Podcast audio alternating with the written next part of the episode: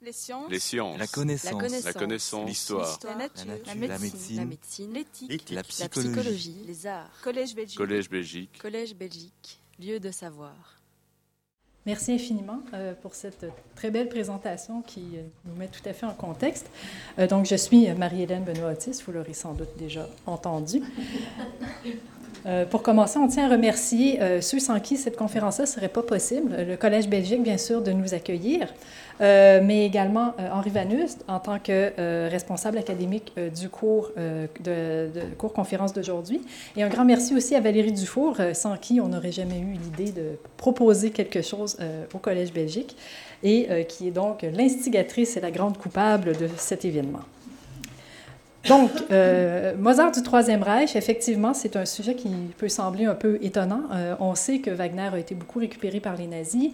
On s'attend à ce que des grands compositeurs germaniques comme Liszt, Bruckner fassent partie aussi, euh, soient logés aussi à la même enseigne. Mozart, on, on- on- on réagit de façon un peu plus étonnée. Et pourtant, c'est un compositeur qui a été énormément instrumentalisé euh, pendant tout le Troisième Reich, euh, pour différentes raisons. Euh, en fait, une des raisons, c'est tout simplement qu'il y a eu en 1941 le 150e anniversaire de sa mort. Donc, Mozart est mort en 1791 et 1941, anniversaire rond, c'était une occasion parfaite pour récupérer euh, Mozart et en faire une icône nazie et organiser autour de lui tout un tas d'événements de propagande extrêmement, euh, à extrêmement grande échelle. Donc ça, c'était vraiment la raison matérielle concrète qui faisait en sorte que euh, les nazis se sont servis de Mozart comme outil de propagande. Il y avait aussi des raisons plus artistiques, plus musicales. Le fait notamment que Mozart soit un compositeur extrêmement apprécié du grand public et donc il n'y avait aucun effort à faire pour vendre sa musique aux foules. Les foules couraient déjà d'emblée. Et donc il suffisait d'ajouter à cette musique-là un discours politique nazi pour obtenir un outil de propagande assez efficace.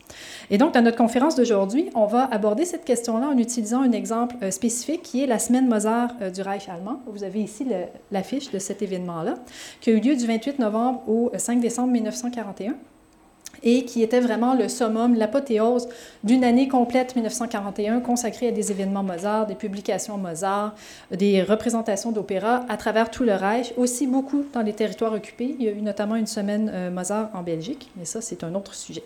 Euh, et en fait, cette, euh, cette semaine-là permet d'observer les enjeux essentiels de l'instrumentalisation de Mozart par les nazis, donc notamment en 1941. Un des éléments intéressants qu'on va aborder aujourd'hui, c'est la façon dont Mozart a été présenté à cette occasion-là aux invités étrangers. Parce que cette semaine-là était un énorme événement de propagande qui réunissait euh, des invités, euh, euh, 300 invités étrangers, en fait, venus de, différents pays, et notamment une importante délégation française euh, de 22 euh, compositeurs, musicographes et personnalités politiques qui ont laissé euh, une réception très, très importante, beaucoup d'articles dans la presse qui nous permettent d'étudier comment non seulement Mozart a été récupéré par les nazis, mais comment ce discours-là a pu être relayé euh, dans d'autres pays par la suite. Euh, donc, euh, voilà. Euh, donc, l'affiche ici, déjà, permet d'observer certains des enjeux de la semaine. Donc, peut-être que si vous êtes familier avec l'iconographie de Mozart, vous connaissez bien le portrait ici présent, donc, qui date de 1819, qui est relativement connu. Donc, l'affiche de la semaine Mozart a été conçue sur la base de ce portrait-là, mais en même temps par un graphiste qui a été spécialement embauché pour l'occasion. Donc, on voit que l'image de Mozart est vraiment pas du tout la même euh, dans le portrait euh, original et dans la version nazifiée. La, version nazifiée est beaucoup plus carrée, beaucoup plus martiale. Euh, aussi, si vous observez le- le- l'endroit où est dirigé le regard très sombre et très martial aussi du compositeur, en fait, c'est certainement pas innocent, c'est le regard vers la gauche, qui est incidemment la même direction dans laquelle est située la tête de l'aigle nazi, qui est juste en dessous du titre de la semaine Mozart. Euh, donc, c'est vraiment des éléments d'iconographie qui nous mettent déjà la puce à l'oreille. Et on voit ici les noms des deux organisateurs principaux de l'événement, qui sont euh, Dr. Goebbels, donc euh, Joseph Goebbels, le ministre de la propagande du Reich, et Baldur von Schirach, qui était Reichsleiter et Gauleiter, donc responsable du Gau de Vienne, donc le représentant de Hitler à Vienne. Donc, voilà. Euh, donc, on va aborder cet événement-là euh, en quatre parties, en fait, que vous avez ici. Euh, pour commencer, donc, l'organisation de la semaine Mozart, comment c'était construit et comment cette semaine représente l'apothéose de l'année Mozart 41. Euh, la deuxième partie, c'est Cécile ici présente qui va nous parler de comment les Français ont été invités à, cet événement-là et comment c'est vraiment une opération de séduction que les nazis ont déployée pour justement les embarquer. Dans la troisième partie, on va aborder le discours vraiment de propagande qui entoure Mozart, donc comment Mozart est mis au service du parti nazi. Et en dernière partie, on va regarder comment ce discours-là se retrouve ou pas, sous quelle version dans la presse française. Donc, pour commencer, euh, comment donc cette semaine-là a été organisée. Ce qui est extrêmement intéressant à remarquer, c'est que euh, les nazis n'ont pas inventé la semaine Mozart euh, sans aucun modèle. En fait, euh, la tradition de célébrer les, grands anniversaires ronds de grands compositeurs, c'est quelque chose de beaucoup plus ancien euh, que le Troisième Reich, notamment Mozart. En fait, Mozart a été fêté en 1931 de façon assez similaire à ce qui a été fait en 1941. Et plus frappant encore, en fait, tous les projets qui avaient été élaborés pour 1931 ont été en grande partie réalisés en 1941. Ici, vous avez un exemple d'une célébration qui a été effectivement réalisée en 1931, donc la photo en haut à gauche. Euh, c'est une photo donc d'une cérémonie qui a eu lieu le 6 décembre 1931 pour euh, le 140e anniversaire du décès de Mozart. Mozart est, né, euh, est mort pardon, le 5 décembre 1791, mais a été enterré le 6. Donc, c'est ce qui explique la légère différence de date entre les deux photos. Donc, en 1931, on a célébré l'anniversaire de l'enterrement de Mozart et le, en 1941, l'anniversaire de son décès. Mais observez que c'est exactement le même endroit, donc le flanc nord de la cathédrale Saint-Stéphane à Vienne. C'est aussi un principe extrêmement similaire de réunir des gens dehors pour des discours politiques. Donc en 1931, c'est le président Wilhelm Miklas qui avait prononcé un discours. En 1941, c'est euh, toute une délégation en fait du parti nazi avec en tête euh, von Schirach euh, qui euh, ont lancé en fait le dépôt de couronne euh, en l'honneur de Mozart devant un catafalque qui représentait justement la, tombe de Mozart. Et là, tous les représentants justement des délégations étrangères sont venus déposer des couronnes. donc le principe est très similaire. dans les deux cas, en fait, presque la même musique a été entendue, donc des chœurs d'hommes tirés de, de, la flûte enchantée, essentiellement la, la marche des prêtres. de la flûte enchantée. Donc, c'est des projets très, très similaires. Euh, puis en fait, au-delà de ces similitudes-là aussi, euh, on observe que les célébrations de 1941 ont vraiment rempli des projets euh, qui étaient à l'origine de 1931. Donc l'idée qu'il y avait un, congrès musicologique qui accompagnait l'événement, ça a été le cas en 1931 et en 1941. Euh, d'avoir des événements politiques, d'avoir des événements, évidemment, beaucoup d'événements musicaux. 1941 est beaucoup plus gros que 1931, mais le principe est le même. Le Requiem qui a occupé une place très, très importante dans tout ça. Donc vraiment, euh, les nazis ont repris une, coquille déjà existante et ce qu'ils ont fait, c'est lui insuffler un, discours qui était complètement différent et en l'occurrence euh, assez net. Donc Ici, c'est deux autres photos du même événement, donc de l'événement du 5 décembre 1941 qui visait à, refaire l'enterrement de Mozart à la sauce nazie. Et là, on voit très, très bien euh, comment euh, l'événement est vraiment euh, récupéré politiquement. Donc, sur la photo de gauche, vous voyez non seulement les grandes bannières nazies qu'on voit ici aussi, mais vous voyez également donc Baldur von Schirach qui vient tout juste de déposer sa couronne au nom du Reich et qui fait bien sûr le salut nazi. Et ceux qui portent les couronnes ici devant, c'est des jeunes garçons qui sont membres des jeunesses hitlériennes. Donc, euh, vraiment, tout l'appareillage nazi est là pour euh, mettre en valeur cette cérémonie-là. Euh, donc, voilà, voilà. donc, le programme de la semaine Mozart était extrêmement vaste, en tout 65 événements, réunis en deux programmes. le programme, ici, c'est la page couverture du livret qui venait avec le programme du Reich. donc, le programme central qui était destiné essentiellement aux invités de marque, aux invités étrangers notamment. Et à droite, vous avez euh, l'affiche du programme viennois qui était euh, officiellement destiné à la population viennoise. Et ça, euh, c'est intéressant parce que, en fait, le programme viennois a été présenté beaucoup dans la presse locale comme un programme créé par Badur von Schirach pour la population viennoise, pour leur donner accès aux concerts de la semaine Mozart, auxquels ils n'auraient pas eu accès parce que les concerts du programme du Reich étaient déjà tous complets. Euh, ça, quand on regarde en fait les sources archivistiques, on s'aperçoit que c'est un énorme mensonge parce qu'en réalité, euh, les salles étaient euh, difficiles à remplir dans l'ensemble des deux programmes et surtout dans le programme du Reich. Donc, c'est pas vrai du tout que les salles étaient pleines. la raison pour laquelle Chirac s'est mis en valeur comme ça dans la presse, la presse locale, c'est tout simplement pour montrer qu'il était l'homme du peuple viennois et qu'il était là pour mettre la ville de Vienne en valeur. ça, en fait, ça montre assez bien Euh, ça illustre assez bien toutes les luttes de pouvoir qu'il y avait entre Baldur von Schirach et euh, Joseph Goebbels pendant toute l'organisation du festival et bien au-delà, en fait. Ces deux hommes qui ne s'appréciaient pas euh, outre mesure et en fait qui étaient en tension politique constante l'un avec l'autre. Schirach, sa politique consistait à mettre Vienne en valeur comme ville culturelle, comme ville musicale, alors que Goebbels, son intérêt était plutôt de centraliser tout le pouvoir, y compris la politique culturelle, à Berlin. Donc, on avait euh, des efforts de décentralisation d'un côté et des efforts de centralisation de l'autre. Évidemment, il y avait des frictions constantes. Et dans l'organisation de la Semaine Mozart, c'est extrêmement clair. Donc, ici, vous avez des photos des deux discours que euh, et Goebbels ont donnés. Donc, Chirac a ouvert la, Semaine Mozart le 28 novembre et Goebbels a parlé le 4 décembre, euh, donc la veille de la journée anniversaire. C'est des discours qui sont relativement similaires sur le plan du contenu. On va y revenir un peu plus tard. Euh, mais euh, évidemment, euh, c'est le résultat d'un travail d'harmonisation et un travail de, de, lissage d'une certaine manière. Dans la version originale de son discours, Chirac commençait en s'attribuant le mérite d'avoir eu l'idée de la semaine Mozart, par exemple. Mais ça, c'est pas passé et la publication du discours ne contient pas cette phrase-là, par exemple. Et donc, l'idée étant justement de bien camoufler les, dissensions pour que la semaine Mozart donne une, euh, image d'unification pour euh, séduire d'autant mieux les invités étrangers, dont Cécile va nous parler à l'instant. Merci. Donc, effectivement, euh, il s'agissait non seulement de persuader les Viennois récemment annexés, les Autrichiens, les Allemands et tous les militaires invités de cette supériorité culturelle et pas seulement militaire euh, allemande, mais il fallait aussi montrer au reste de l'Europe que euh, cette nouvelle Allemagne était vraiment rayonnante d'un point de vue artistique et savait, même en temps de guerre, célébrer son patrimoine, ses grands hommes, ses grands compositeurs.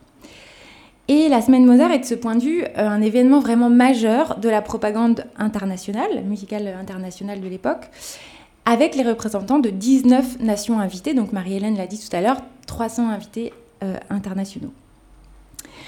Euh, dans euh, cette propagande internationale, la France est particulièrement visée parce qu'il s'agit d'occulter sa position assez dominante en Europe, sa position culturelle assez dominante en Europe, et promouvoir l'Allemagne comme grand pays de culture, euh, mais en douceur pour ne pas froisser non plus euh, les élites euh, et la population française, donc ne pas par exemple imposer, germaniser toute la vie culturelle, artistique française.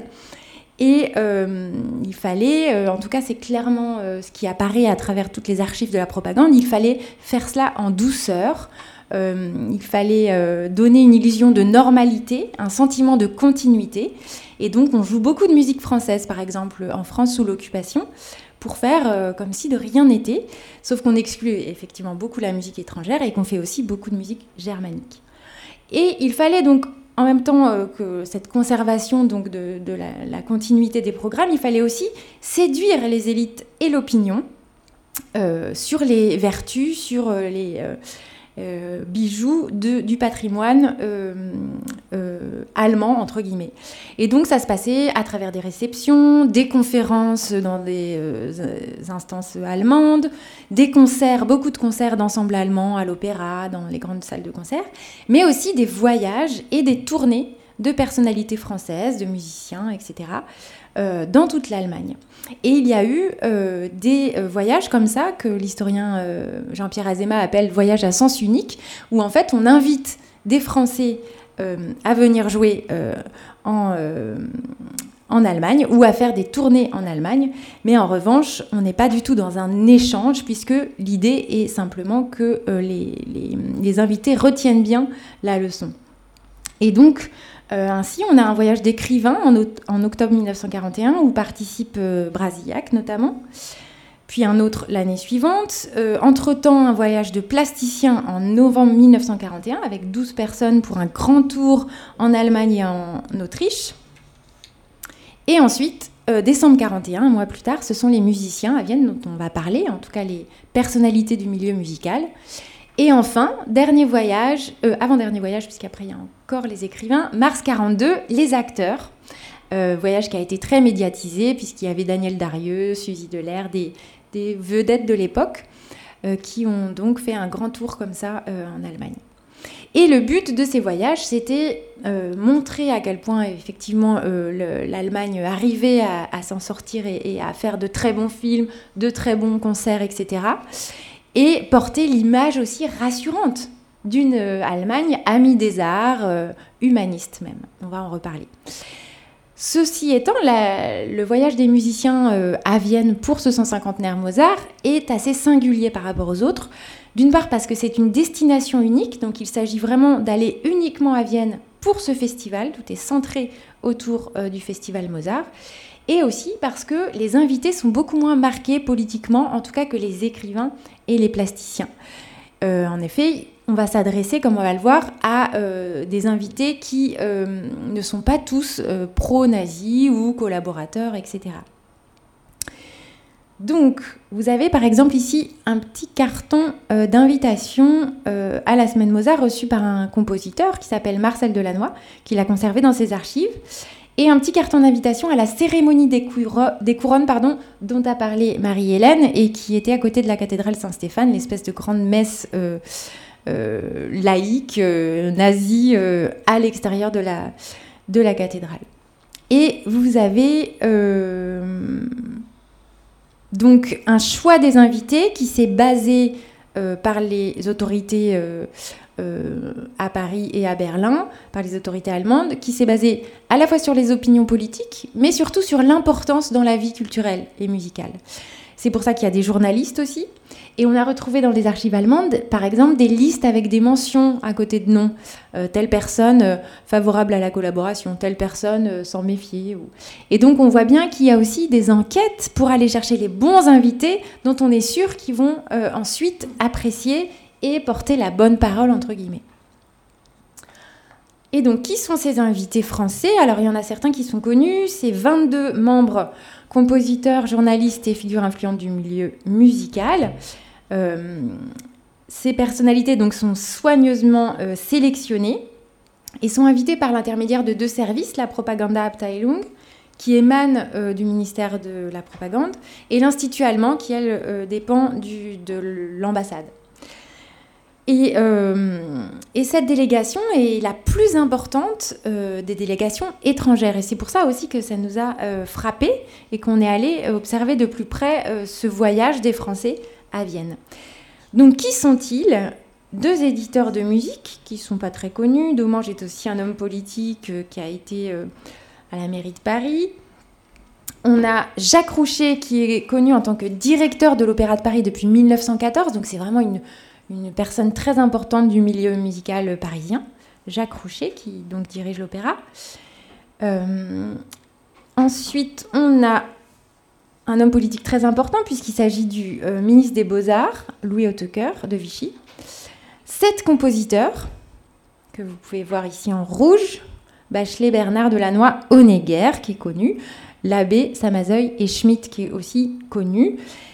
Pour Honegger, il faut savoir que c'est vraiment l'étoile euh, de la musique française sous l'occupation. C'est le compositeur vivant le plus joué de la période. Et après 45, euh, c'est un moment où on tourne la page. Euh, il continue à être un peu joué, mais beaucoup moins.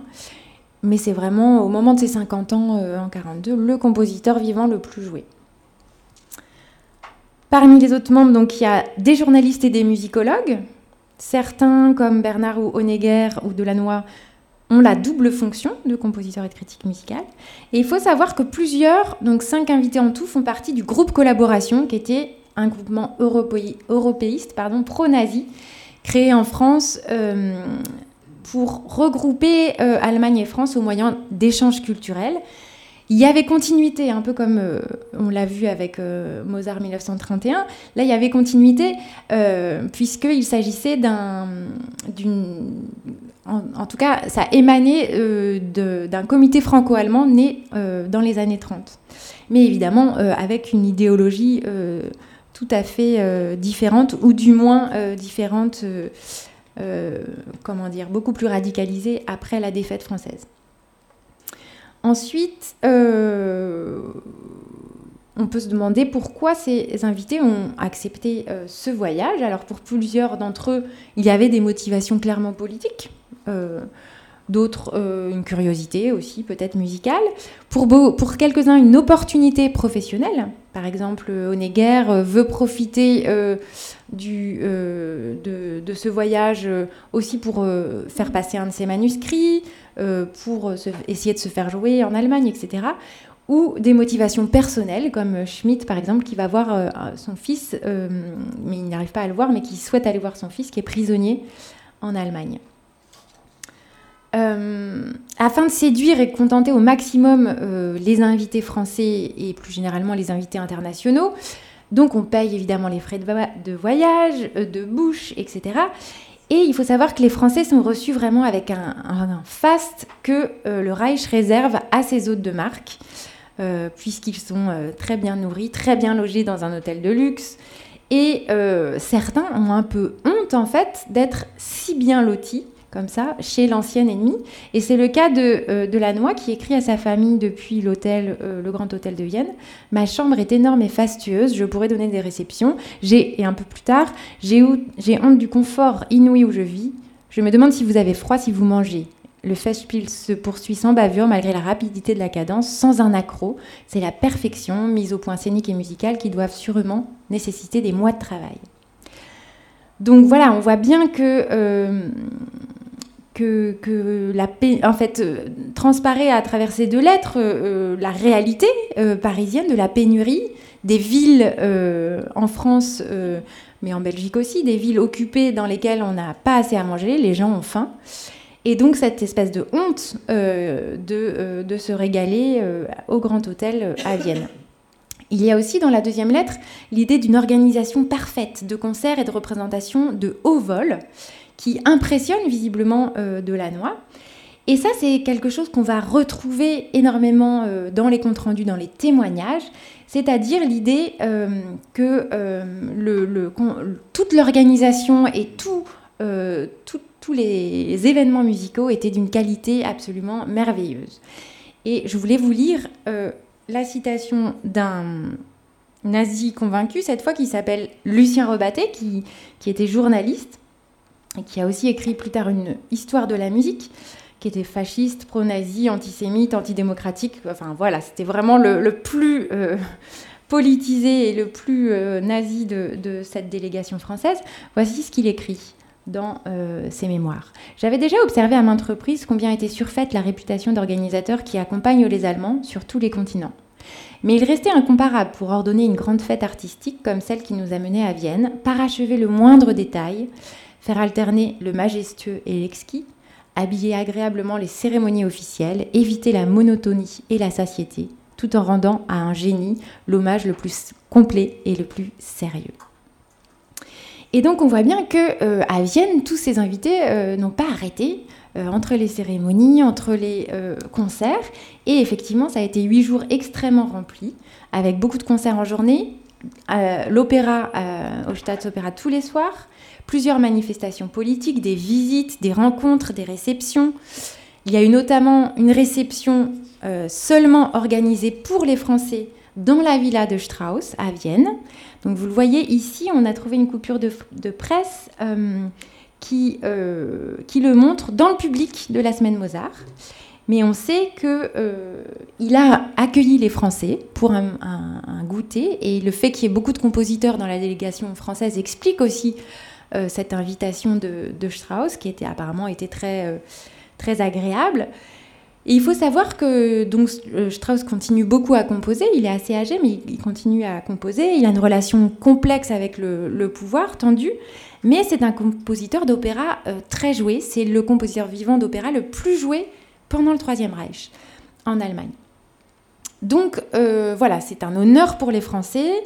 Et euh, voilà, ils, se sentent privilégiés, ils, le disent bien. Autre privilège, entre guillemets, c'est celui d'aller déposer une euh, gerbe euh, au pied du soldat inconnu. Alors ça, c'est un monument qui se trouve à côté de la Bibliothèque nationale de Vienne. qu'on a, qu'on a exploré, qu'on a mis du temps à trouver, mais qu'on a fini par trouver à partir de cette photo qui se trouvait dans le fond de la noix où on voit les pieds du, du soldat inconnu, qui est une grande, grande sculpture. Et donc, euh, avec cette idée euh, sous-jacente euh, d'une réconciliation entre Français et Allemands. Et là, on voit les membres de la délégation française. Ils sont assez difficiles à, identifier, sauf celui qui dépose la gerbe, c'est donc le ministre euh, Autre privilège, entre guillemets, pendant la cérémonie des couronnes, le jour anniversaire de la mort de Mozart, les Français sont parmi les premiers appelés pour déposer une gerbe devant la cathédrale. Donc, pour résumer, euh, il y a vraiment une concentration de musique, d'activités, de rencontres euh, où les Français sont euh, mis en valeur et assez choyés. Et tout se passe dans le centre-ville de Vienne. Alors on voulait vous montrer cette, cette carte qui a été conservée par un des invités qui, euh, qui montre les, principaux lieux touristiques de la ville. Et on se rend compte que la plupart des, euh, des lieux euh, du festival se situent dans le premier arrondissement. Et donc que les Français se, peuvent tout faire à pied. Et d'ailleurs, ils, en profitent. Ils profitent aussi d'une ville sans couvre-feu, sans du tout de, bruit de la guerre. En fait, ils ont l'impression d'être complètement en dehors de la guerre, dans une ville qui aurait été préservée. Et d'ailleurs, à, plusieurs reprises, dans leurs témoignages, ils sont très émus de se dire je suis dans la ville de Haydn, Mozart, Beethoven. Ils vont voir des manuscrits au musée Mozart. La BNF a même prêté des manuscrits à Vienne. Donc ils ont l'impression aussi d'apporter leur pierre à cette célébration euh, de, du grand compositeur européen. Et donc, euh, on a vraiment euh, une géographie particulière puisqu'ils se croisent, ils font tout à pied. Et donc cet arrondissement de Vienne est totalement, comment dire, transformé en ville de la musique, quartier de la musique dans la ville de la musique qu'est Vienne. En quelques minutes, ils peuvent se rendre au Stade depuis l'hôtel, pour donner quelques exemples. et aussi dans la salle de musique Ferraille, où ont lieu plusieurs grands concerts de gala. Le requiem de conclusion a lieu aussi là etc., etc., euh, avec euh, comme chef euh, invité, parce qu'on n'a pas parlé des interprètes, mais c'était vraiment les meilleurs interprètes allemands, germaniques du moment. tous étaient allemands pratiquement. Et pour le Requiem, c'était Knapperbusch. Voilà. Donc, beaucoup d'émotions aussi de se retrouver pour les Français dans cette ville de la musique. Et notamment, il y a aussi le musée Mozart qui est inauguré et qui est juste à côté euh, de la cathédrale euh, Saint-Stéphane et qui est inaugurée dans le dernier appartement qu'a occupé Mozart. Si je me trompe, pas, le dernier, un, des, un des appartements viennois qu'a occupé Mozart. Et voici une de ces pièces qui, du musée Mozart, mais évidemment là occupée par, euh, occupée au sens fort par Joseph Goebbels qui essaye une épinette dans euh, cette maison Figaro House qui a été donc inaugurée à l'occasion de la semaine Mozart et qui existe toujours. On peut la visiter. Euh, c'est vraiment un beau musée aujourd'hui. Euh, cette photo-là est intéressante pour plusieurs raisons parce que, bon, elle montre euh, Goebbels en train de taquiner l'épinette alors qu'il ne jouait strictement pas euh, de l'épinette, ni d'aucun instrument d'ailleurs. Goebbels n'était absolument pas un mélomane. il faut savoir que à l'âge de 44 ans, il a découvert à la semaine Mozart l'existence du Requiem de Mozart. Il écrit dans son journal Ah, ah je ne connaissais pas ça, c'est très beau finalement. Donc, il y a une certaine naïveté musicale chez lui. Donc, ici, c'est vraiment une mise en scène de le montrer en train de, toucher l'épinette. C'est aussi une mise en scène de le photographier dans le musée Mozart comme tel, parce qu'en fait, il est arrivé après l'inauguration du musée. Et on imagine ici que euh, la, la, tournée du musée Mozart a été organisée dans le seul et unique but de faire des photos de Goebbels au musée Mozart euh, photos qui ont été euh, très, très largement distribuées. En fait, les photos qu'on vous montre euh, proviennent soit du CEGES ici, qui est une source extraordinaire pour les, photos de la Deuxième Guerre mondiale, si ça vous intéresse, courez-y, soit de différents périodiques, mais il faut savoir que ces photos-là ont été reproduites, reproduites très, très, très largement. Donc, on retrouvait ça dans un paquet de, quotidiens et de journaux de l'époque. on a évidemment pris les meilleures reproductions des photos du CEGES, mais ces photos-là étaient vraiment partout. Donc, ici, on a vraiment un bel exemple de Goebbels mise en scène par par le biais de la semaine Mozart. Mais évidemment, c'est pas que Goebbels qui était mis en scène, c'était aussi beaucoup Mozart lui-même. Donc, comment est-ce qu'on fait pour transformer Mozart en une icône du Troisième Reich? Euh, c'est euh, la question qu'on peut euh, se poser à partir de maintenant. donc, évidemment, ça, concevoir Mozart comme un représentant du parti nazi, plus ou moins une, figure de proue du parti nazi, nous semble aujourd'hui extrêmement euh, anti-contre-intuitif. On est plutôt habitué à associer à sa musique euh, des idéaux d'universalité, de clarté, de limpidité. Bon, on peut même aller jusqu'au discours de la réconciliation entre les peuples, bon, toutes ces, ces choses-là. Maintenant, Évidemment, euh, sous le parti, sous, le Troisième Reich, c'est pas du tout ce discours-là qui était mis de l'avant. En fait, c'est extrêmement intéressant d'observer, même entre 1931 et 1941, le changement de discours. Parce qu'en 1931, quand on célébrait Mozart en Autriche, on célébrait un compositeur autrichien. On, on, célébrait même plus spécifiquement un compositeur salzbourgeois, un fils du terroir local, qui rayonne dans le monde entier. 1941, euh, vous imaginez bien que là, ce discours-là n'est plus du tout possible, pas du tout envisageable, pour la simple raison que depuis 1938, euh, l'Autriche fait partie du Reich allemand, a été littéralement annexée, donc fait partie de l'Allemagne concrètement. Donc euh, là, Mozart n'est plus un compositeur autrichien, mais bien un compositeur allemand. il faut dire là-dessus que, évidemment, la situation est complexe, considérant que, strictement parlant, Mozart n'est ni l'un ni l'autre, c'est-à-dire que ni l'Allemagne ni l'Autriche n'existaient à, l'époque de sa vie, en tant qu'État-nation comme on les connaît aujourd'hui. Euh, donc, c'est, euh, tout ça est des questions de, de, de, manipulation des frontières géopolitiques d'une façon complètement anachronique, et les nazis vont s'en donner à cœur joie dans ce domaine-là. Ils vont s'en donner à cœur joie aussi avec une autre question, parce qu'avant de germaniser Mozart, ce qu'il fallait faire, c'était de l'arianiser. Euh, là, vous allez me dire pourquoi l'arianiser Il était pourtant parfaitement blanc et, euh, catholique et franc-maçon, ce qui est plus problématique. Mais ça, euh, franc-maçon, c'est très simple. On, traite ça à la sauce nazie, on balaie sous le tapis et c'est réglé. Personne n'en a jamais parlé pendant tout le Troisième Reich. Mozart n'était pas franc-maçon, fin de l'histoire. En fait, il y a même certains auteurs qui vont jusqu'à prétendre que Mozart n'était pas franc-maçon et que les francs-maçons ont prétendu qu'il l'était simplement pour le traîner dans la boue. Vous voyez le genre. Euh, donc, c'est des argumentations qu'on voit euh, très, très fréquemment dans la littérature. Et d'ailleurs, La flûte enchantée n'est pas non plus un opéra franc-maçon, je vous l'annonce officiellement. Euh, et là, les auteurs se fondent d'interprétations diverses et variées pour trouver un sens autre que, ça à la flûte enchantée. Et le plus frappant dans, dans cette veine-là, c'est Egon von Komorczynski qui dit que la flûte enchantée, selon lui, est une allégorie de la lutte entre l'opéra allemand et l'opéra italien.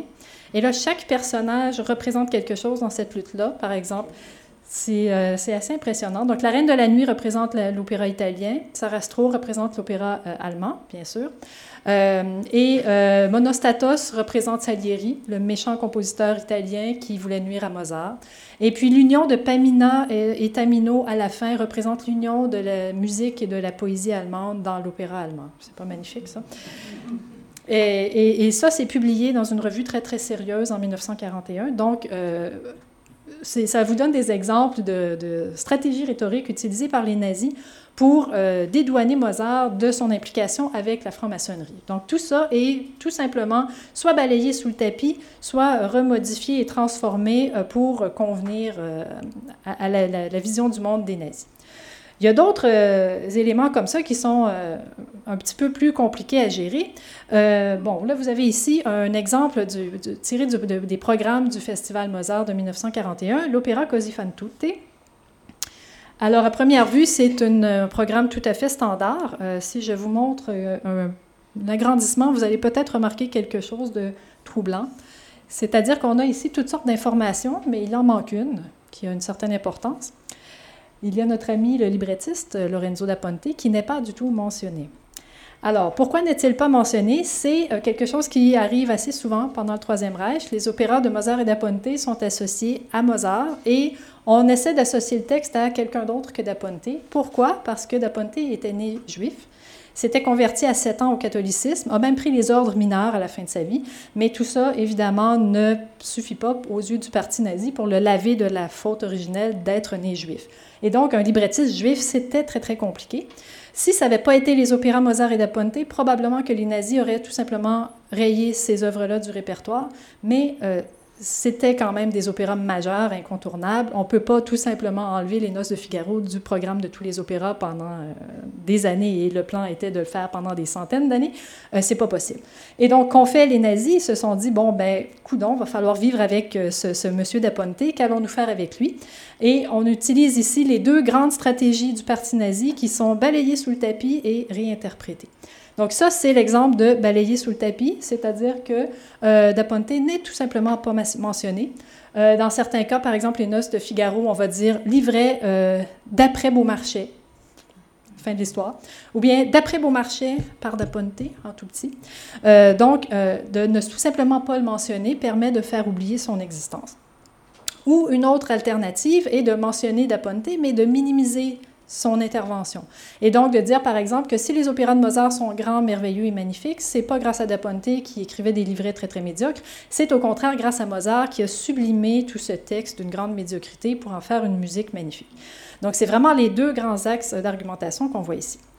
Un autre phénomène intéressant sur cette affiche-là, c'est que non seulement Da Ponte n'est pas mentionné, mais on a quelqu'un d'autre qui l'est, qui est Georg Schünemann. Donc ici, ça dit en fait Textfassung der Münchner Staatsoper auf der Grundlage der Übertragung von Georg Schünemann, ce qui veut dire version du texte utilisé par l'Opéra de Munich sur la base de la traduction de Georg Schünemann. Il faut savoir ici qu'au euh, au 19e et au début du 20e siècle, c'était standard de représenter les opéras dans la langue du public devant lequel on le présentait.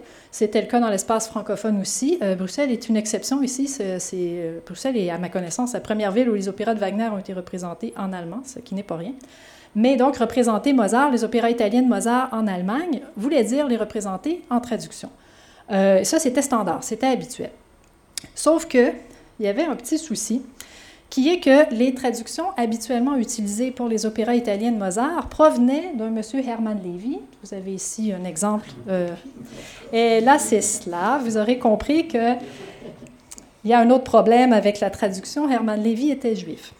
Alors là, on a un librettiste juif traduit par un traducteur juif. Euh, ça, ça, c'était pas possible. Euh, donc, euh, ce que les nazis ont fait, c'est ici de remplacer ces traductions-là, les faire disparaître complètement des scènes d'opéra pour les remplacer par des traductions nouvelles, arianisées, ou qui se voulaient telles.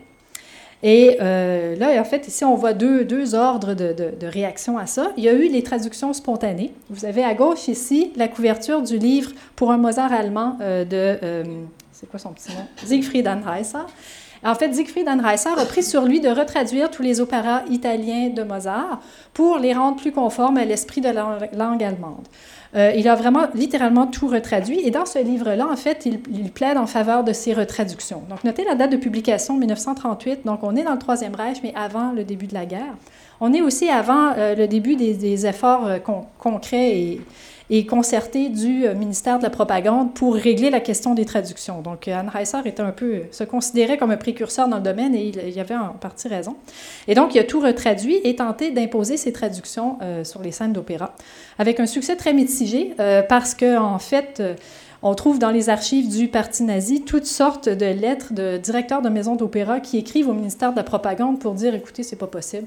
Les traductions de Reiser sont absolument inchantables. Euh, les chanteurs n'arrivent pas à se les, mettre en bouche. C'est pas musical, ça sonne pas bien. Faites quelque chose, on peut pas travailler avec ça.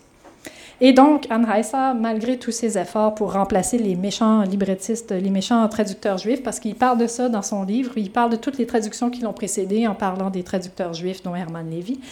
Son but était de les remplacer. Ça n'a malheureusement pas fonctionné. Et euh, ce qu'a fait en fait le ministère de la Propagande, ça a été de commander des nouvelles traductions à, euh, à Georg Schünemann, dont vous voyez justement une traduction à droite. Euh, donc ça, c'est la partition de la traduction des Noces de Figaro par Georg Schünemann, dont le, travail était justement de faire une nouvelle traduction des opéras italiens et plus particulièrement de la trilogie d'Aponte pour faire une version vraiment arienne qui puisse permettre de représenter ces opéras-là dans l'ensemble du Reich et même au-delà. Euh, et en fait, ces traductions-là ont été imposées euh, plus ou moins par la force. Donc, début 1940, le ministère de la Propagande a écrit à toutes les maisons d'opéra pour dire voici les traductions qu'il faut utiliser. Pour la, pour la trilogie d'Aponte, c'est Schunemann et rien d'autre. Euh, et c'est ces traductions-là donc, qui étaient obligatoires pour toutes les célébrations, les représentations d'opéra pardon, de l'année 1941. donc, voilà. Et donc, c'est une des raisons pour lesquelles on mentionne Schunemann euh, très, très volontiers pardon, sur les, euh, les programmes, comme on l'a vu tout à l'heure. Incidemment, c'est une traduction dont on a un extrait. Donc, il y a très, très peu d'enregistrements musicaux qui ont été faits pendant la semaine Mozart, malheureusement. Euh, en fait, il y a des enregistrements de, des discours de, de, Chirac et de Goebbels qui existent. On ne vous les infligera pas parce que c'est un peu C'est beaucoup mieux si c'est moi qui vous les lis tout à l'heure, n'est-ce pas? Euh, mais on a donc certains airs d'opéra qui ont été enregistrés dans la salle même où les opéras étaient représentés, donc au Staatsoper de Vienne. Et donc, on peut vous faire jouer un petit extrait donc, de euh, L'air de la comtesse au deuxième acte euh, des Noces de Figaro. écoutez bien, peut-être que vous allez comprendre le texte, qui est vraiment très, très difficile à suivre, qui est donc traduit en allemand.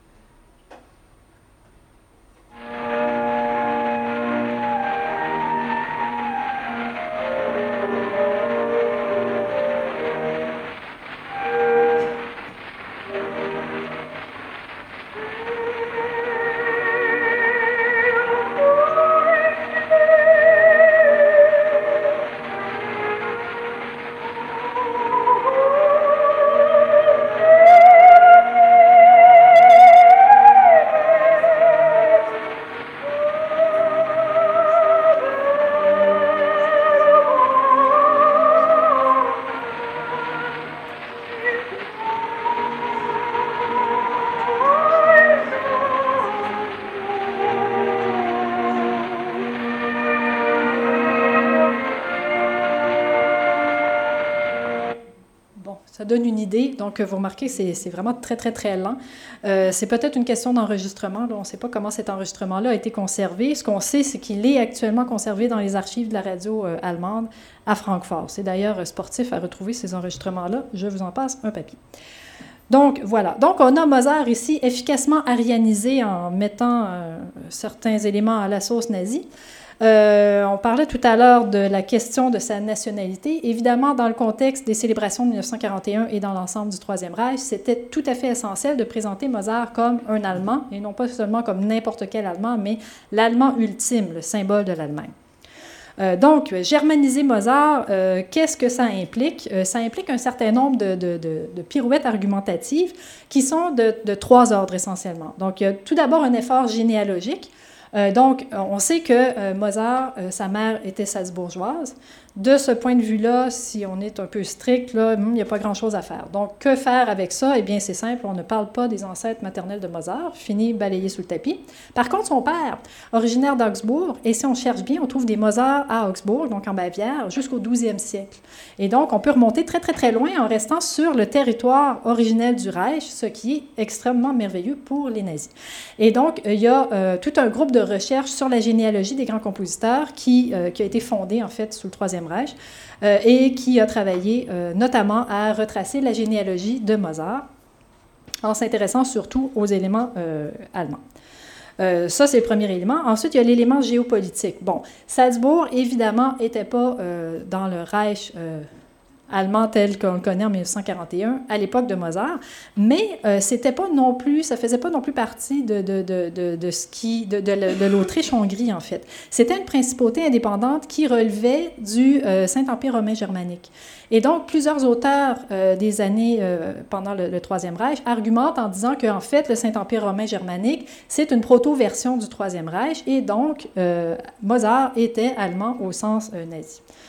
Euh, et finalement, en fait, un autre élément très, très important qu'on voit illustrer ici avec deux publications de 1941, c'était euh, le fait de relire la correspondance de Mozart en allant y chercher les éléments qui nous intéressent. Et donc, euh, quiconque a un peu lu la correspondance de Mozart sait que Mozart va parler parfois de choses comme Ah, c'est merveilleux de, de chanter en allemand, l'opéra allemand, j'adore ça, et que j'aimerais donc fonder un opéra allemand. Ce qu'il veut dire par là, c'est que composer des opéras en langue allemande est quelque chose qui l'intéresse. Donc pour lui, parler d'allemand dans ce contexte-là, c'est vraiment un espace culturel et un espace linguistique. Les, euh, chercheurs, évidemment, du Troisième Reich, qui relisent ça dans les années, fin des années 30, début des années 40, vont y lire tout autre chose et vont euh, présenter ça, en fait, comme un effort de Mozart pour créer un véritable opéra allemand au sens euh, nazi du terme. Et donc, ils vont relire, euh, refaire sa biographie. Donc, vous avez deux publications ici. Le chemin allemand de Mozart par Alfred Aurel, qui est une des publications les plus nettement nazies qui, existent sur euh, la vie de Mozart. Et à droite, Egon von Komorczynski, qui est l'auteur de l'article sur la flûte enchantée dont je vous parlais tout à l'heure, qui a fait aussi un livre qui s'appelle Mozart, euh, Mission et Destin, d'un artiste allemand. Donc, le fait de dire allemand dans tous les titres, donc quand il est question de Mozart, c'est vraiment tout à fait typique. Donc, en haut, vous avez un titre, Mozart l'allemand, Mozart de Deutsche, qu'on retrouve absolument partout dans la presse de 1941, des articles de journaux, des articles de revues euh, scientifiques, des livres, euh, c'est, tout le monde utilise ce titre-là, des conférences, partout. Et donc, euh, dans ces publications-là, et surtout chez Aurel, par exemple, euh, ce que fait Aurel, c'est de relire la correspondance de Mozart, aller chercher uniquement ce qui concerne ses liens avec l'Allemagne et présenter la vie de Mozart comme une recherche inépuisable de, euh, de la musique allemande et plus spécifiquement de l'opéra allemand. Et dans cette optique-là, évidemment, la flûte enchantée devient le sommet de toute sa création parce que c'est l'opéra allemand quintessentiel d'une certaine façon. Donc, on a Mozart arien, Mozart allemand. Que faut-il encore faire pour bien le nazifier? Il faut le rapprocher du peuple un petit peu parce qu'un compositeur populaire, c'est un compositeur qui nous ressemble et un compositeur pour lequel on va vouloir se battre. Euh, et donc, c'est vraiment la, ligne d'argumentation que euh, les nazis vont beaucoup, beaucoup utiliser. Donc, le présenter, présenter Mozart comme quelqu'un de simple, qui n'était pas du tout aristocrate, euh, qui était vraiment très, très proche de ses racines populaires et surtout dont la musique est claire, dont la musique est accessible. Donc, Goebbels dit dans son discours du 4 décembre 1941, là, je vous traduis la citation qui est là, L'expression qui dit qu'être allemand, c'est être clair, convient à Mozart mieux qu'à tout autre. Mozart réunit en lui tous les plus beaux côtés de l'âme allemande. En tant que maître de la forme musicale la plus accomplie, il ne se limite pas à écrire pour les classes favorisées et pour les connaisseurs de la musique savante. Il est un artiste populaire dans le meilleur sens du terme. Donc, on voit vraiment ici toute cette idée euh, d'accent mis sur le, peuple, sur la communauté du peuple, qui est vraiment le terreau dans lequel grandit l'idéologie nazie. Et donc, euh, on insiste beaucoup euh, sur cette idée de euh, Mozart comme musicien du peuple. En fait, on insiste tellement là-dessus que, comme vous pouvez le voir ici, c'est cette phrase-là, donc Volkskünstler ist des Wortes bester Bedeutung, artiste du peuple au meilleur sens du terme, c'est le bout de phrase qui a été choisi comme gros titre pour le compte-rendu du discours de Goebbels dans le Völkischer Beobachter, qui était le journal officiel du parti nazi. Et c'est pas innocent non plus que c'est paru en première page. Euh, donc, le compte-rendu du discours de Goebbels, paru en une euh, du journal officiel du Parti nazi et avec justement cette idée de Mozart populaire qui est mise de l'avant. On retrouve beaucoup, beaucoup cette idée-là aussi dans les programmes euh, musicaux de la semaine Mozart. Euh, c'est pas n'importe quelles œuvres de Mozart qui sont présentées, c'est majoritairement ses œuvres légères, comiques. Euh, la sélection des opéras est à cet effet extrêmement parlante. donc, par exemple, Idomeneo est, est, est représenté? Oui, Idomeneo n'est pas représenté, c'est la Clémence de Titus. La clémence de Titus n'est pas représentée. Idoménéo est représenté dans la version de Strauss. Pardon, j'en perds des mots. Euh, mais le, programme qu'on a ici, en fait, montre un, programme qui est tiré du programme du Reich. En fait, il faut savoir que le programme du Reich et le programme viennois avaient des publics un petit peu différents, comme je vous le disais tout à l'heure. Donc, le programme viennois était plus destiné au, euh, au public local. Euh, et euh, on, retrouve plus d'œuvres légères dans ce contexte-là, des soirées de danse sociale, des choses comme ça. Dans le programme du Reich, euh, il y avait des œuvres généralement plus sérieuses, mais même dans le programme du Reich, on, trouve un programme de concert comme celui-ci qui réunit deux Singspiel, donc Bastien et Bastienne et der Schauspiel Director, donc des opéras très très légers, opéras de jeunesse aussi. Et Les Petits Riens, qui est un ballet de Mozart qui est très très peu entendu aujourd'hui, mais qui, était, qui était très très présent dans les années 30-40. Euh, donc, qui est un, ballet qui était ici euh, mis, euh, enfin, mis, chorégraphié avec un, corps de ballet de, jeunes enfants. Donc, il y a cette idée justement aussi d'appel à, d'appel à la jeunesse et d'appel à, l'enfance. Donc, de légèreté, d'enfance, vraiment le lien avec la population est vraiment recherché de façon tout à fait explicite. Et donc, qu'est-ce qu'on fait avec un musicien qui est arien, allemand et populaire? Eh bien, on en fait accessoirement aussi un soldat. Euh, Mozart est euh, présenté très très souvent comme une icône des soldats qui combattent, la raison pour laquelle ils combattent, mais aussi un combattant à leur côté. Mozart est l'un d'entre nous et nous nous battons pour lui et comme il se serait battu pour nous s'il avait été encore là. C'est un petit peu l'idée qui est euh, mise de l'avant dans, dans cette littérature-là. C'est quelque chose que Chirac va dire très, très clairement dans son discours d'ouverture de la semaine Mozart. Donc, vous avez la citation ici. Il dit La semaine Mozart est aussi une fête du front davantage qu'un événement festif du théâtre et de la salle de concert. En rendant hommage à Mozart, nous témoignons de notre attachement à l'essence même de notre art, comprendre évidemment l'art allemand. Et en, en ce contexte de guerre, invoquer l'esprit de Mozart, c'est agir comme les soldats qui combattent car celui qui brandit son épée pour l'Allemagne le brandit aussi pour lui, pour lui, pour Mozart. Donc, se battre pour l'Allemagne, c'est se battre pour Mozart. Se battre pour Mozart, c'est se battre pour l'Allemagne. On a un beau raisonnement tautologique ici qui est euh, vraiment très, très martelé par euh, Chirard. Et un peu plus loin, en fait, il va dire au nom de Mozart, nous appelons la jeunesse européenne à faire la guerre pour son art. La jeunesse européenne, notez bien, pas seulement la jeunesse allemande. Donc, il y a vraiment l'ambition euh, colonialiste derrière ça aussi, qui est très, très importante. Et encore une fois, c'est cette phrase-là que le Völkischer Beobachter, le journal officiel du Parti nazi, va choisir comme grand titre pour euh, le compte-rendu paru, encore une fois, en une euh, le lendemain. Donc, nous appelons la jeunesse à, à, faire la guerre pour son art. Euh, c'est un contexte, c'est particulièrement important ça dans un contexte où en 1941, très récemment, quelques mois avant, l'Allemagne a brisé l'entente de non-agression avec, euh, avec l'Union soviétique et donc s'est retrouvée à se battre sur deux fronts à la fois, le front de l'Est en Russie et le front de l'Ouest où l'idée est d'essayer d'écraser l'Angleterre, sauf que ça fonctionne pas super bien sur aucun des deux fronts d'ailleurs. Euh, c'est donc dans la presse, évidemment, nazie de l'époque, on a encore un discours extrêmement optimiste et euh, très, très convaincu de la victoire, mais dans les faits, ça commence à aller pas mal moins bien. Et on va trouver un peu des traces de ça dans le discours de, Goebbels, qui parle quelques jours plus tard, donc le 4 décembre. Euh, en parlant de Mozart, il dit Sa musique résonne tous les soirs dans notre patrie et au front. Elle fait partie de ce que nos soldats défendent contre l'attaque sauvage des barbares de l'Est. Bon, les barbares de l'Est, évidemment, c'est les soldats russes, euh, dont il faut se défendre de l'attaque sauvage. C'est typiquement un langage de propagande. C'est un peu particulier de parler comme ça, sachant que c'est l'Allemagne qui a rompu le pacte euh, de non-agression. Et donc, en fait, pour résumer, Mozart, euh, sous le Troisième Reich, c'est absolument pas un apôtre de la paix universelle. C'est au contraire un porte-étendard de l'Allemagne nazie qui est très efficacement arianisé, germanisé, popularisé à, la sauce euh, populaire nazie et surtout militarisée pour devenir vraiment une arme de propagande nazie qui va servir justement notamment à euh, répandre ce discours-là le plus largement possible au sein de l'Europe. Et donc la question qu'on s'est posée, euh, c'est comment, quels ont été les effets de cette propagande, et en particulier propagande internationale, et donc avec cet exemple des invités français, est-ce que ça a fonctionné? Est-ce qu'ils ont vu ces, tous les sous-entendus, toute l'instrumentalisation, la manipulation de la figure de Mozart? Est-ce que ça les a gênés, etc. Alors bien sûr, euh, plusieurs n'avaient pas besoin d'être convaincus, euh, par exemple Rebatté, et d'autres aussi.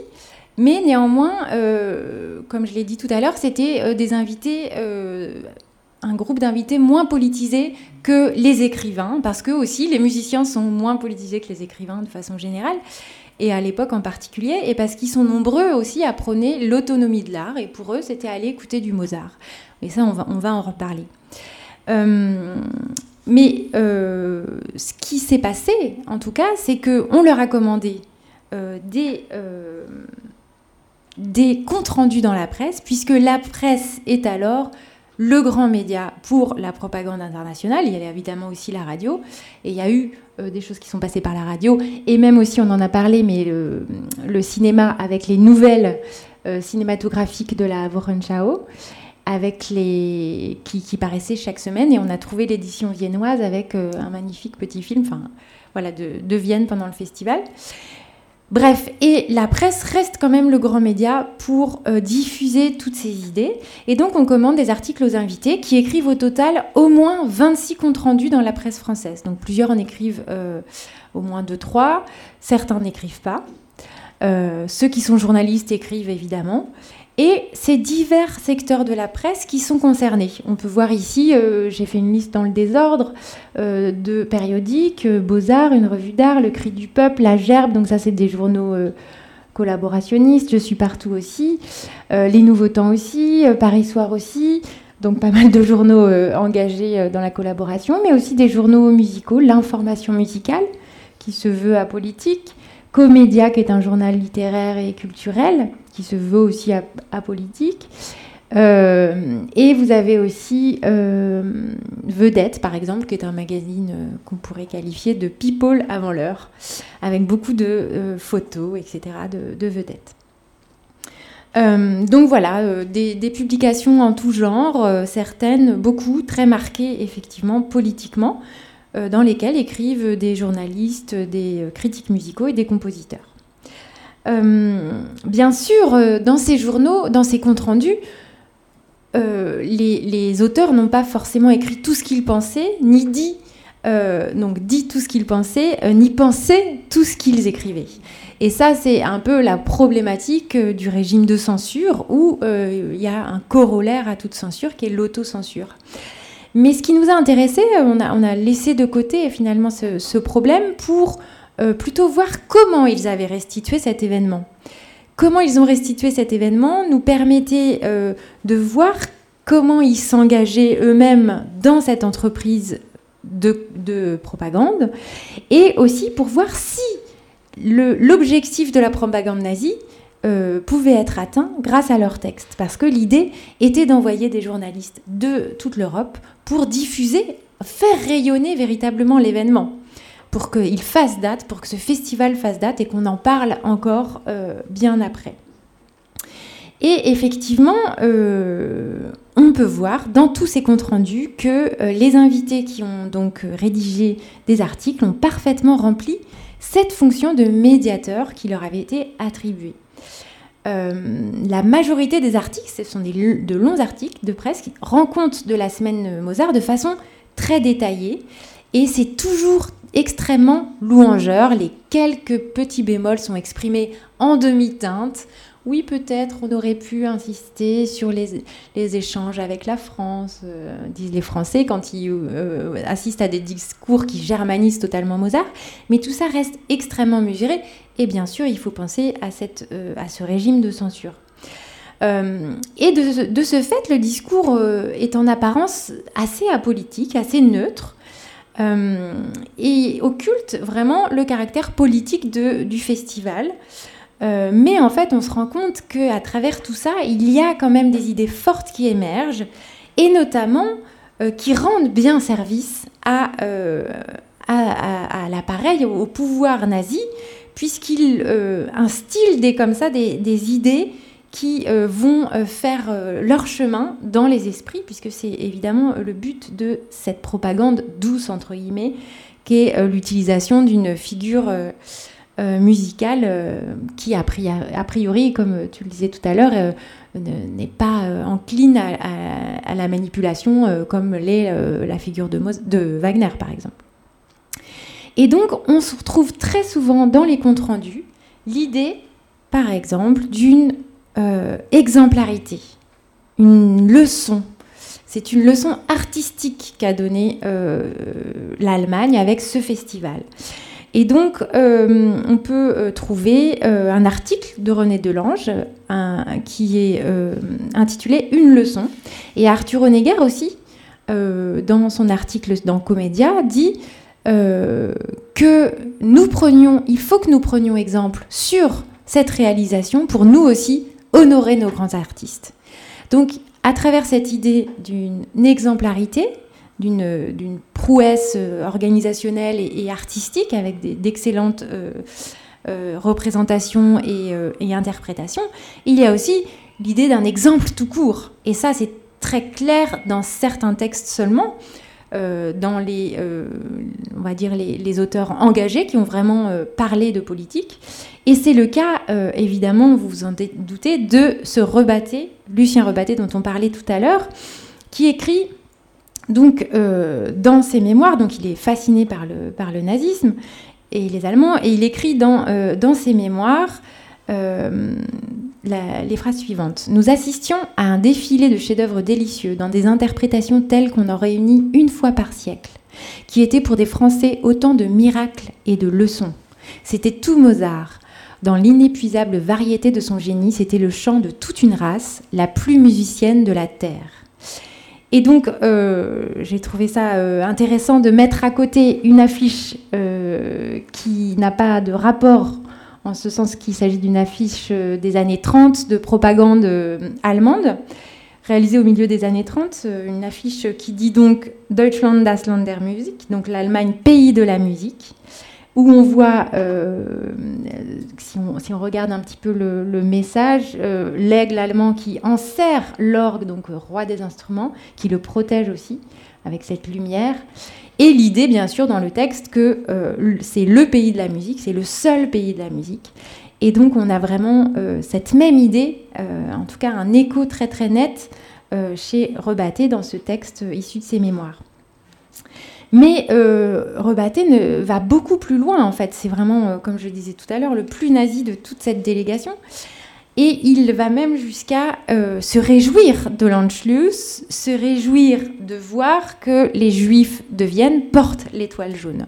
Et là, on s'est trouvé face à des textes des, enfin, des passages en tout cas de je, suis partout, extrêmement antisémites, extrêmement violents, où par exemple à la fin de son deuxième article, là dans ces deux paragraphes, euh, Rebatté dit euh, c'est une ville régénérée par l'Anschluss. Avant, euh, avant 38, j'y suis allée. Il y avait de la famille partout. Maintenant, tout le monde va bien. Il reste encore des jeunes vaillants pour aller faire la guerre. Et enfin, la vermine est marquée. Et donc, il utilise, je cite, donc il utilise des termes extrêmement euh, violents, extrêmement choquants. Euh, avec euh, une obsession, hein, puisqu'il avait une hantise complètement obsessionnelle des Juifs, qu'on retrouve dans son essai de 1942, Les décombres, qui est publié donc l'année suivante et qui est un, est, un, pamphlet extrêmement violent, en particulier contre les Juifs, et qui, est, euh, voilà, qui suit sur toute la ligne vraiment euh, l'idéologie euh, collaborationniste.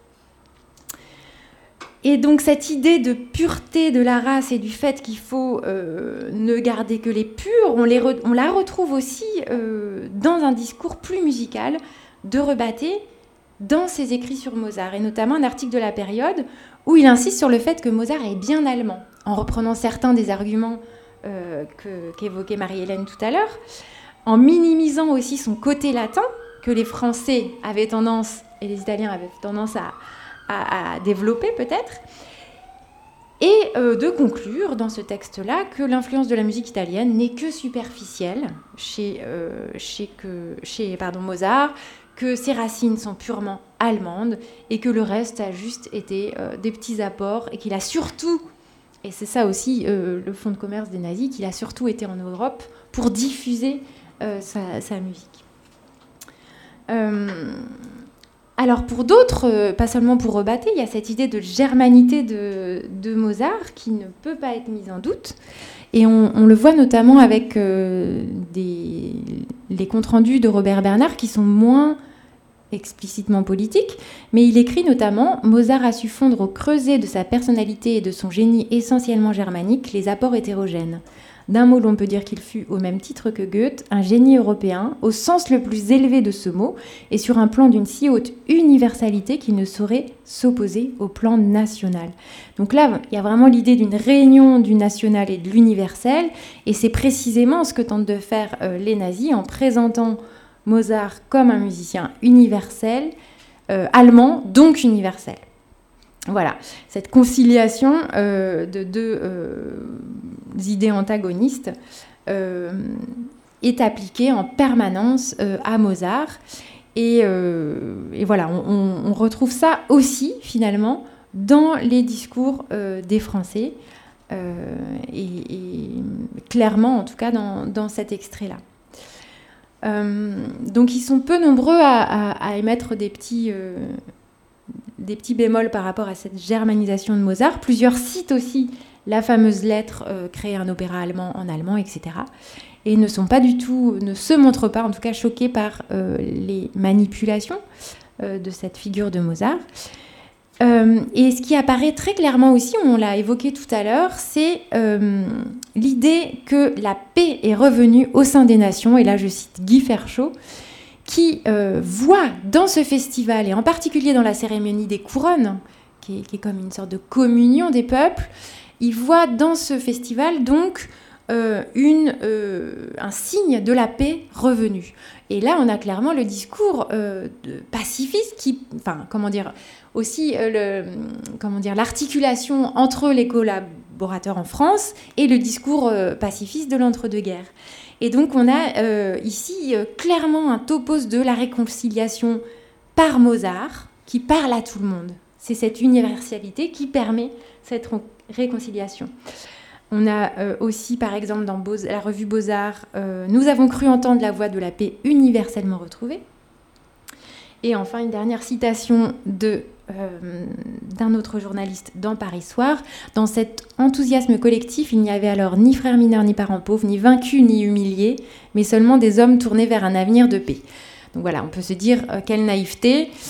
Euh, toujours est-il que euh, on ne sait pas ce qu'il pense euh, vraiment, mais c'est ce qu'il a écrit. Et de ce point de vue, il fait un relais parfait de cette propagande qu'on évoquait tout à l'heure. Cette idée de réconciliation correspond, pour rebondir avec ce qu'on disait tout à l'heure, à, l'un des principaux objectifs de la propagande culturelle nazie en France, donner l'illusion d'une paix retrouvée, et d'une réelle collaboration avec les Français, alors que c'est évidemment tout à fait déséquilibré euh, et qu'il s'agit bien de euh, saper le rayonnement culturel français pour lui substituer euh, la puissance, l'éclat de l'Allemagne. Donc on voit bien à travers ces différents exemples que les Français dans l'ensemble ont joué ce rôle de médiation de la propagande nazie parce qu'ils ont contribué à la normalisation des opérations de propagande culturelle en écrivant dans la presse, parce qu'ils ont contribué aussi, avec ces témoignages, euh, au rayonnement de l'Allemagne de Hitler. Et il se trouve que cette participation au voyage euh, à Vienne et ces articles ont été reprochés aux invités après la guerre, les articles euh, étant alors utilisés comme des preuves, puisque l'écrit reste, des preuves euh, qui euh, sont alors euh, mises en face des, invités. Vous avez écrit ça dans tel journal, etc.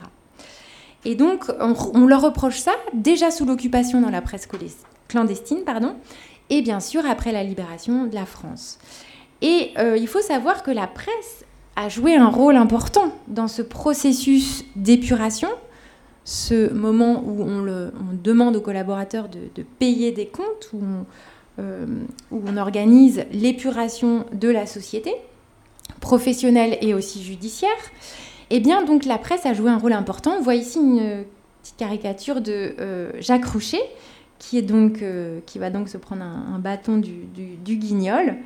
et qui effectivement va se faire taper sur les doigts et complètement être évincé. Bon, il était aussi très âgé, évincé de, euh, son poste de directeur euh, de la Réunion des théâtres lyriques nationaux, c'est-à-dire de l'Opéra de Paris et de l'Opéra comique.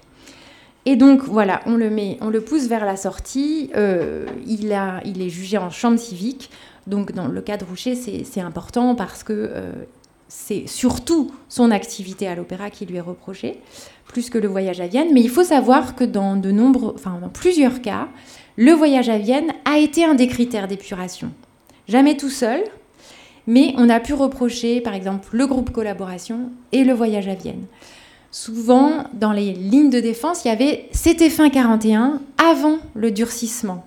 Parce qu'effectivement, à partir de 1942, on n'est plus dans la politique de pseudo-échange, tout se durcit, euh, on chasse euh, les résistants, euh, et on se concentre sur les difficultés de la guerre du point de vue donc des occupants. Mais il n'y aura plus comme ça de voyage à sens unique après 42, puisque l'Allemagne sera tout à fait concentrée sur la gestion des, fêtes militaires et la, possibilité de, de victoire qui évidemment de plus en plus, a, été de plus en plus difficile. Donc pour, euh, pour revenir sur la presse, effectivement, la presse euh, a été un lieu aussi de dénonciation des figures de collaboration, et notamment musicales. Georges Auric a joué un rôle important aussi en France, puisqu'il écrivait dans les Lettres françaises, le journal communiste, et euh, il a écrit plusieurs articles où il s'étonne de voir ce qu'il appelait des ressuscités, c'est-à-dire des euh, des personnes qui avaient écrit dans la presse allemande, qui avaient vanté la collaboration, la musique de les concerts de collaboration, etc. Et donc, il écrit lui aussi dans la presse, mais pour dénoncer euh, ce retour de, ces ressuscités, comme il les appelle. Euh, la défense des accusés, outre le fait que ce voyage était pour eux se situait avant les persécutions, avant les déportations de masse, etc. Ce, ce voyage a été justifié en grande partie avec l'argument de l'autonomie de l'art. Euh, notamment de la noix. Voici des brouillons qui ont été écrits au moment de l'épuration. Il devait justifier son attitude parce qu'on lui reprochait plusieurs choses, notamment l'appartenance au groupe Collaboration et le voyage à Vienne, mais pas seulement, aussi d'avoir écrit toutes les semaines dans des chroniques musicales dans un journal euh, collaborationniste.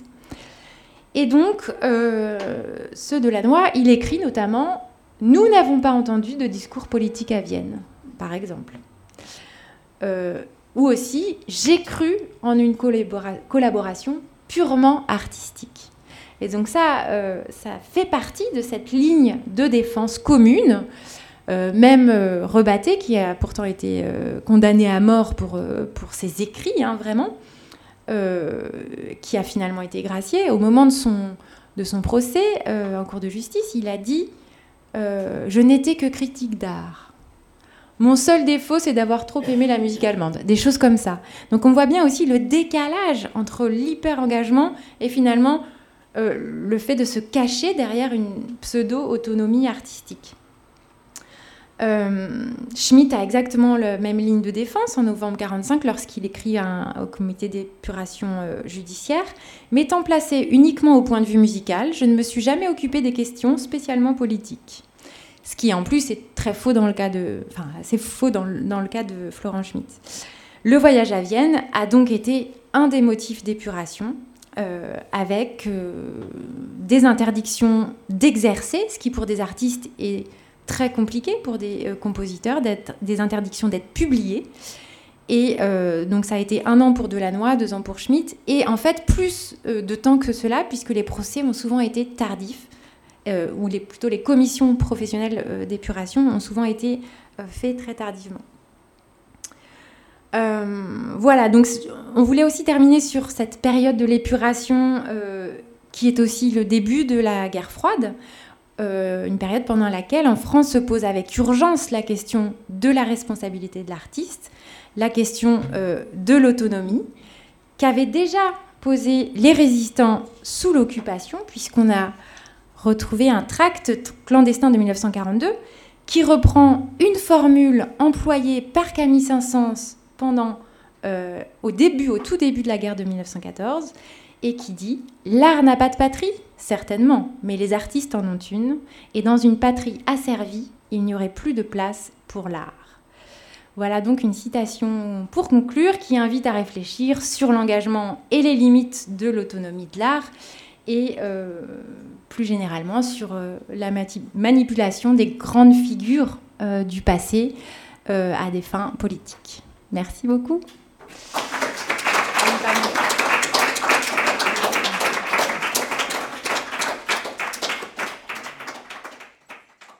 Les sciences, la connaissance, la connaissance, l'histoire, la, nature, la médecine, l'éthique, la, psychologie, les arts, Collège Belgique, Collège Belgique, lieu de savoir.